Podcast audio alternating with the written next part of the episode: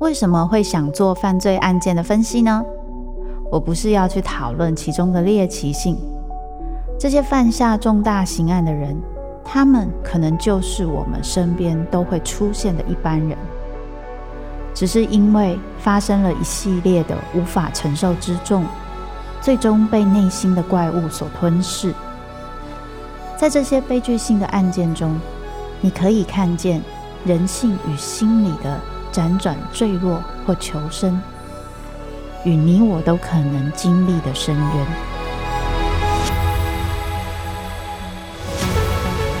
我是周慕姿，我的全新订阅节目《周慕姿读犯罪脚本》，被恶魔追逐的人，带你从心理学的角度探索人性的黑暗面。以及他们内心始终没说出口的挣扎。现在就到 Apple Podcast 以及静好听，搜寻周慕之读犯罪脚本，被恶魔追逐的人。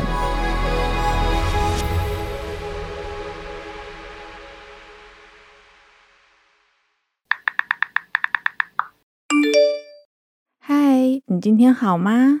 我是吴晓乐，我是一位作家。也是一位常常打电动打到忘记吃饭、饿到手发抖的游戏爱好者。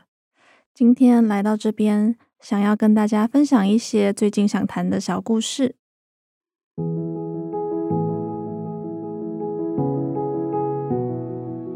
今年一月，我结束长达两个月的美国旅行，回到台湾，好不容易充饱了电。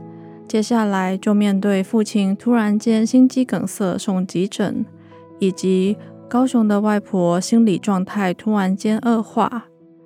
好不容易花了一段时间，两名亲人状况都稍微缓和的时候，接下来就是台湾 Me Too 的大浪打来。有整整一个月，我都尝试担任缓冲的角色，让某些人即使坠落。至少也不要受到太重的伤。在这样的情况下，我想要分享一个很简单的小故事。三年前，我出版散文集的时候，有一位五十几岁的妇人出席了新书发表会。在最后，她有点羞怯地走上来说：“可不可以问我一个问题？”她接着自我介绍，她其实很久没有读书了。也不晓得为什么今天会跑过来这边跟一个作家讲话。我问说：“那你想说什么呢？”她说：“一直以来，他都很想要跟朋友去日本看樱花。可是每一年他这样子提，身边的家人都说孩子还没有长大，你怎么可以放下他们不管？所以这么多年以来，他始终没有飞去日本看樱花。”好不容易小孩子上大学了，他终于可以不用再照顾他们了。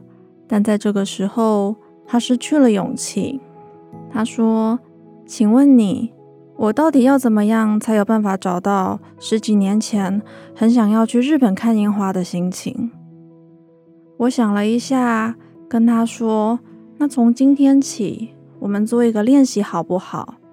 每一天花个五分钟。”我通常都是在洗澡的时候，因为那个时候是绝对不会有人打扰你的。在那个练习里，你要做的事情很简单，就是你要跟自己说：“我很重要，我的感觉很重要，我的想法很重要。”说个几次，日本的樱花又会出现在你的梦里了。我之所以会在这个时候，分享这个故事，是因为这是我今年最大的体悟。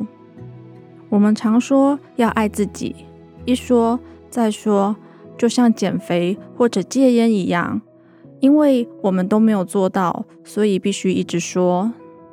我在二十四岁决定不要走法律这条路的时候，就是靠着这个练习撑过来的。因为我那时很清楚，在多数人的眼中，台大法律系毕业却没有走法律，真的是太可惜，也太浪费了。可是对我来说，每一天的倦怠跟格格不入的感觉，也是如此的真实。既然多数人无法明白这样的心情，我至少得支持自己。我记得自己在深夜里躺在床上，才说出第一句“你很重要”的时候，就掉下眼泪了。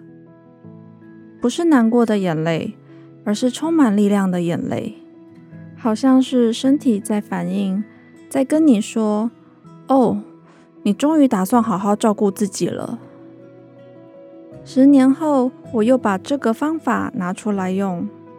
我祝福大家，如果最近你感觉到人生特别的难过，你可能还没有力气说这样子的话，那我在这边先当第一个人跟你说，你很重要，你的感觉很重要，你的想法也很重要。祝福听到这段的你。有个美好的一天。